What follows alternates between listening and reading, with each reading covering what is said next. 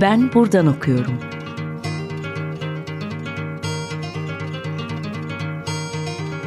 Edebiyat ve başka şeyler.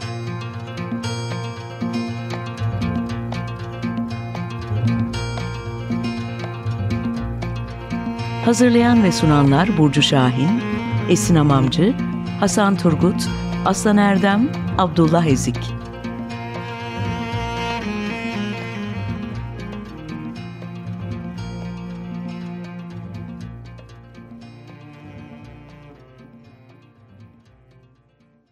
Merhaba, Açık Radyo'da Ben Buradan Okuyorum programındasınız. Ben Burcu. Bugün konuğum Orçun Üçer. Hoş geldiniz.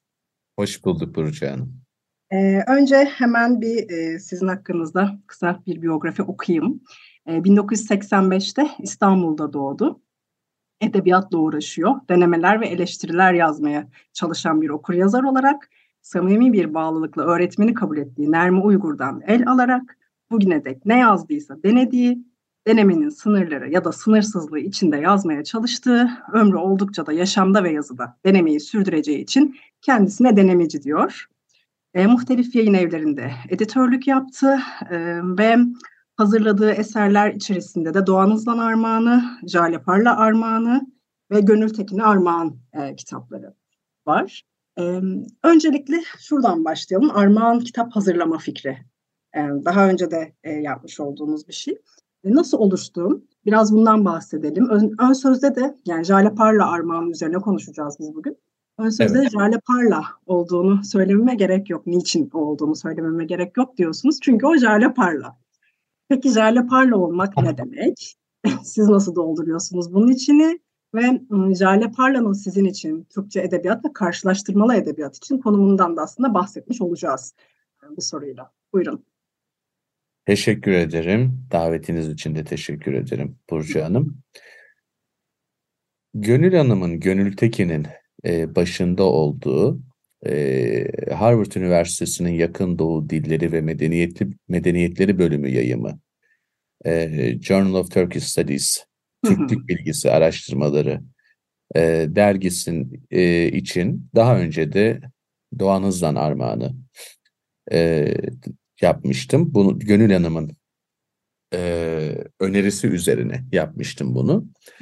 Bu dergi için başka sayılarda neler yapabiliriz diye konuştuğumuzda, tabii bir tek ben hazırlamıyorum. Pek çok kişi var burada. E, ayrı ayrı yıllarda hazırlayan. Ben de e, Jale Parla armağanını, Jale Parla'ya bir armağan çıkarmayı önerdim Gönül Hanım'a. E, sırası geldiğinde onu da çıkaracağımız için yani benim yılım geldiğinde o da çok sevindi. E, mutlu oldu böyle bir işe. E, bunun için ben Jale Hanım'a bir armağan neden çıkarmak istedim diye sordunuz. e, Jale Parla benim için ne demek?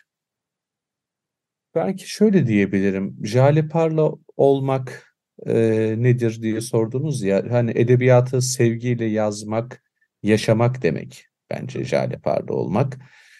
E, kitapta da yer alan söyleşimizde ben edebiyatın sizin için anlamı nedir diye sormuştum. Üç sözcükle yanıtlamıştı. Zevk, meslek ve kutsal demişti Şale Hanım.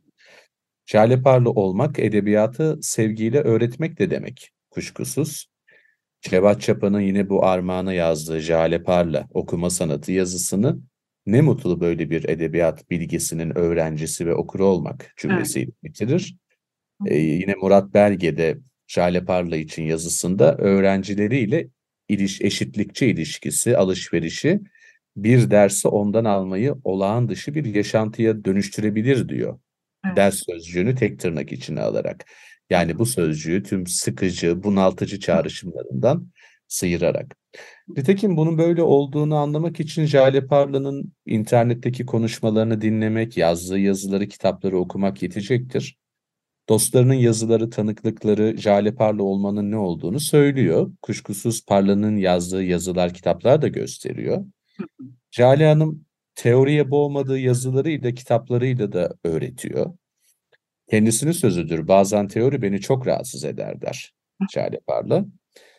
Benim için Jale Parla çok şey demek. Nasıl çıkarabilirim bu çok şeyin özetini bilmiyorum ama Güzel ve zarif kadın, bilge insan, iyi yazar, edebiyat gurmesi. Bendeki yeri özetin özeti biçimiyle böyle. Parla'nın Türk Edebiyatı ile karşılaştırmalı edebiyattaki konumu 2020'de kendisine verilen Erdal Öz Edebiyat Ödülü'nde ve Doğan Hızlı'nın hazırladığı armağan için kaleme aldığı Jale Parla üzerine başlıklı yazısında benim de katıldığım gerekçelerle dile getirildi. Nedir o gerekçeler? Akademi ile edebiyat dünyasını bir araya getirme konusundaki başarısı, Türk edebiyatı üzerine özgün çözümlemeleri ve edebiyat eğitimine katkılarıyla eleştiri geleneğini kültürel inceleme ve karşılaştırmalı edebiyat yönünden zenginleştiren yeni alanlar açması. Özetle çalışmalarıyla kuramlarla uygulama arasındaki bağı kurmasıdır. Parla'nın Türk romanının doğuşunu incelediği yazılarını ben çok önemserim örneğin. Babalar ve Oğulları hatırlayalım. Ee, Berna Moran gibi Jale Parla da Türk Edebiyatı eğitimi almadı. Ama bunu eksiklik değil zenginlik diye görüyorum ben. Başka alanlardan, disiplinlerden Türk Edebiyatı'na bakmanın yararına inanıyorum. Bir metni, sanat yapıtını eleştirmek, incelemek, irdelemek için ille de akademisyen ya da eleştirmen kimliğini taşımak mı gerekir? Sade, saf okur da bunları yapamaz mı? Soruma verdiği yanıttan anlaşılıyor ki Jale Parla da buna inanıyor. Şunu demişti Parla, çok edebiyat okumuşsa çok anlar. Eleştiri eğitimi alması şart değil. Öyle birini düşünün ki kendi başına bütün boş zamanını şiir, roman okumakla geçiriyordur. Bu kişi anlar. Çünkü edebiyatın kendisi de eğitir.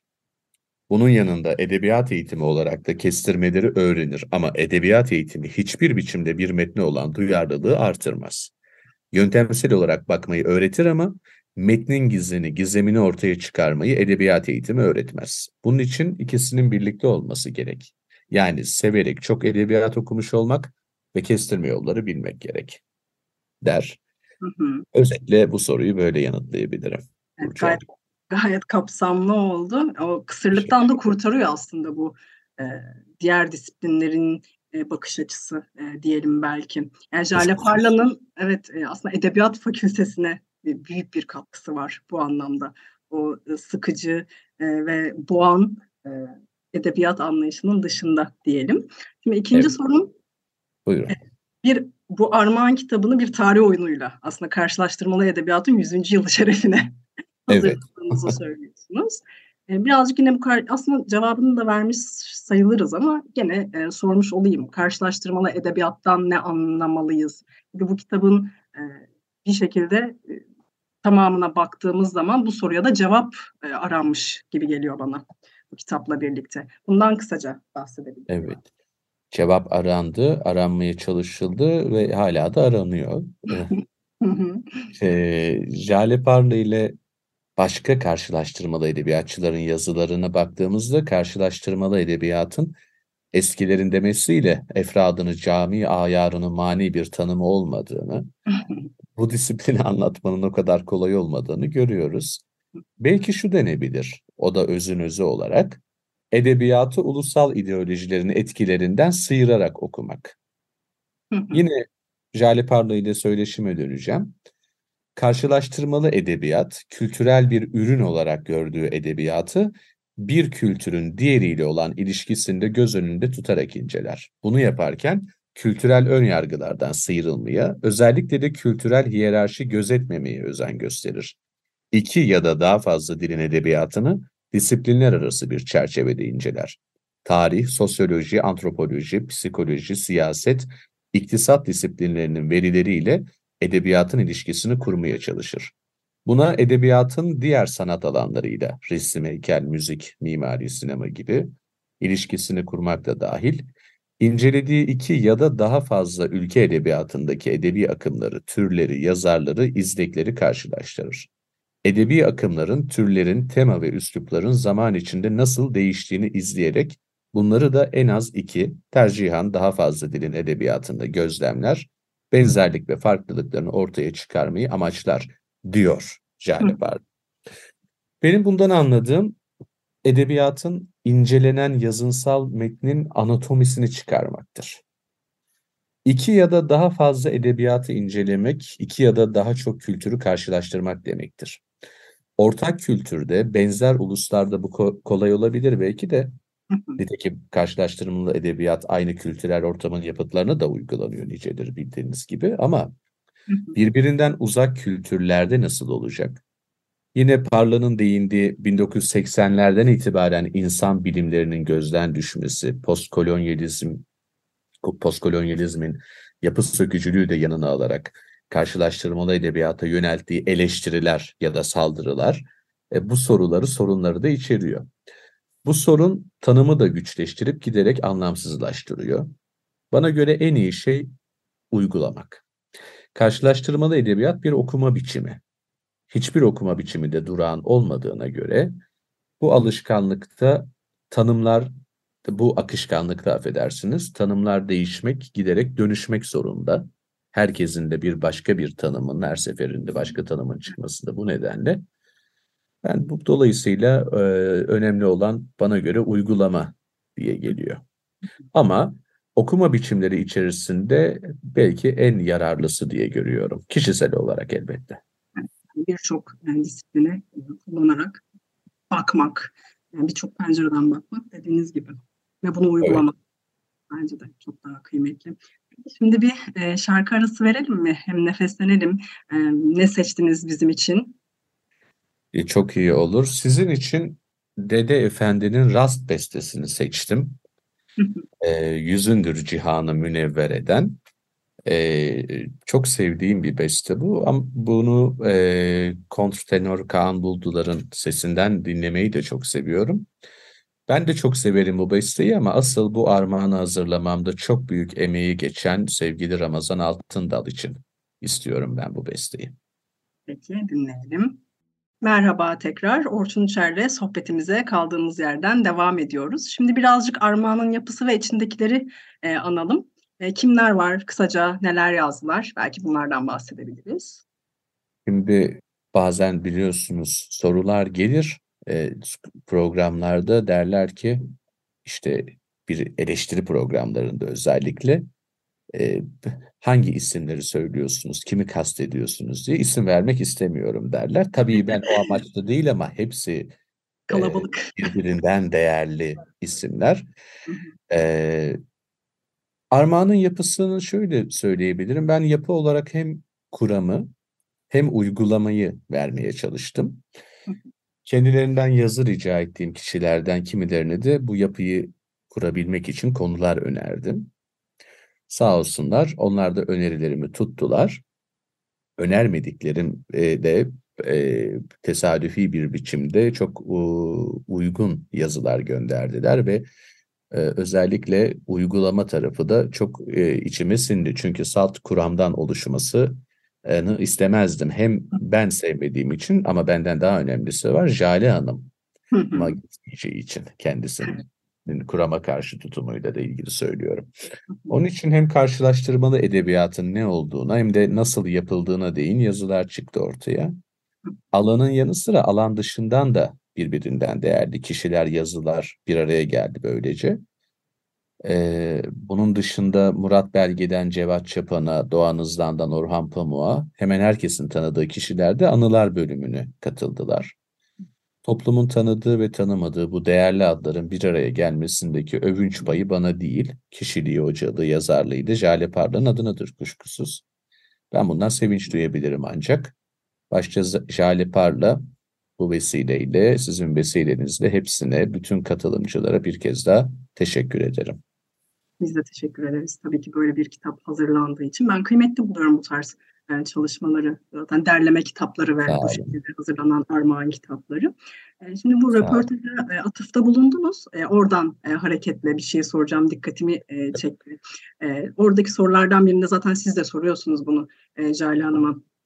Babalar ve Oğulların e, aslında bir bestseller oluşundan bahsediyor Orhan Koçak. Bunu e, ifade ediyorsunuz. Evet. Jale Parla bunu nasıl yorumladı? E, dinleyicilerimize de e, ulaşmış olsun. Siz nasıl yorumluyorsunuz bunu? Bir edebiyat eleştirisinin bestseller oluşu. Evet. Açıkçası e, Sayın Koçak yazana kadar e, ben de bunun farkında değildim. e, Jale de Jale Hanım da şaşırdı. Aa öyle mi falan diye. E, yani böyle bir niteleme ama çok doğru bir saptama. E, gerçekten bir bestseller oldu o kitap. E, değerli Yalçın Armağan'ın bu armağan için yazdığı Babalar ve Oğulların Açtığı Yollar yazısını anayım önce. E, o, o bir iyi bir kılavuz. Hoş böyle söylüyorum ama dinleyiciler diyecekler ki bu yazıları anlıyorsun biz bunları nasıl göreceğiz? Evet, şimdi de bu boyutu var. Bu, bu armağanın böyle bir e, sorunu var. Bu Harvard Üniversitesi'nin yayımladığı bu yayınlar e, genel okuyucuya ancak kütüphanelere girebilirse gidiyor. E, bunları üniversiteler alıyorlar ağırlıklı olarak. Fakat e, biz bu armağanı önümüzdeki yıl içerisinde çünkü yasal olarak bir yıl geçmesi gerekiyor. Fakat şimdiden görüşmelere başladık. Türkiye'de bir yayın evinden de yayımlamayı düşünüyoruz. Ee, umarım önümüzdeki yıl o yayınlanmış olur. Ee, Bu işte orada... ben şanslıyım. Siz şanslısınız. bir yıllık bir ayrıcalığınız var. Evet. Şimdi Jale Parla tam adıyla Babalar ve Oğullar Tanzimat romanının epistemolojik temelleri olan kitabının çok baskı yapmasında e, kitabın Türk Edebiyatı bölümlerinde okutulmasının da payı olabileceğini düşünüyor. Bence de payı olabilir ama ben edebiyat öğrencisi olmayan ama edebiyat okuru olan kişilerin de bu kitabı okuduklarını düşünüyorum. Başka bir Jale Parla klasiği Don Quixote'dan bugüne roman kitabı içinde geçerli bu dediğim. Okunmasının nedenlerinden biri olarak da ne yazık ki yazmayı bilmeyen çünkü okumayan akademisyenlerin çoğunlukta olduğu ülkemizde Jale Parla'nın okuyan ve yazmasını bilen, incelediği konuyu okura doğrudan iletebilen biri olmasını da görüyorum. Ee, son olarak Jale Parla'nın da dile getirdiği kitabı eleştirenlerin eleştirilerinden birine yani Parla'nın Babalar ve Oğullar'da Türk Edebiyatı'na batılı bakış açısıyla baktığı savuna geleyim. Hı hı. Ben, ben edebiyata türlü bakış açılarıyla bakılmasının edebiyatı zenginleştireceğini ya da zaten zengin olan yanlarını ortaya çıkaracağını bize okurlara göstereceğini düşünüyorum. Hı hı. Evet bu belki ayrıca konuşulması gereken bir şeye de e, değindiniz ama şimdi çok vakit yok onun için okumayı evet. ve yazmayı bilmeyen akademisyen. Ne yazık ki. E, bu belki hem şunu açayım çok kısa. E, yazmak kuşkusuz öğrenilen bir şey. E, ve yazmak yazmayı sürdürmekle de ilgili bir şey. Temrin. E, şimdi işi e, birincil işi ders vermek, ikincil işi e, bilimsel üretimde bulunmak olan kişilerin e, yazmayı sadece e, o bilimsel üretim süreçlerine ayırmaları elbette o yazıyı e, iyileştirmeyecektir. Biraz akademinin de kapalı kalması ile ilgili bir şey bu. E, ama Jale Parlı gibi akademiyle e, edebiyatı e, buluşturan, daha doğrusu kapalı konuları akademinin dışına çıkarabilen, böylece onları açık hale getirebilen kişilerin e, bunu aştığını görüyorum. Bence e, akademinin dışındaki okurun da e, akademik görüşlere e, ihtiyaçları var. E, bunun yolu da ancak e, iyi yazabilmekten, çok böyle kulağı tersinden göstermemekten geçtiğini düşünüyorum. Yani öğretmenliğin de kısaca tanımı bu aslında biliyorsun. Evet, tartışmaya açmak yani anlaşılır evet. bir halde sunmak belki biraz. Hem de evet. geliştirmek kendini galiba. Çünkü Jale Parla'nın e, yine röportajda söylediği bir şey. E, yazdığım şeyi de derste e, anlatmak e, biraz bana göre değil diyordu mealen. Yani Don Quixote'dan bugüne roman için. Yani kendini tekrar etmemek meselesi de galiba burada. E, evet, evet. Şey. Sürekli gelişmek, evet ve çalışmak e, dediğimiz şey. Peki son olarak e, az da bir vaktimiz kaldı ama e, sizin yeni çıkan kitabınızdan bahsedelim. Denemeden bilemezsin.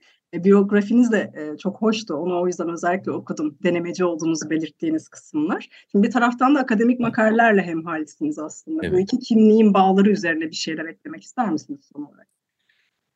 Kitabımı andığınız için teşekkür ederim. Ee, rol çalmış gibi olmayayım Jale Parla'dan ama e, Şimdi iki kimliğim olduğunu sanmıyorum. Tabii psikolojik anlamda söylemiyorum bunu. Yoksa birden çok kimliğim, kişiliğim çıkabilir ortaya ama o zaman da ben insan içine çıkamayabilirim.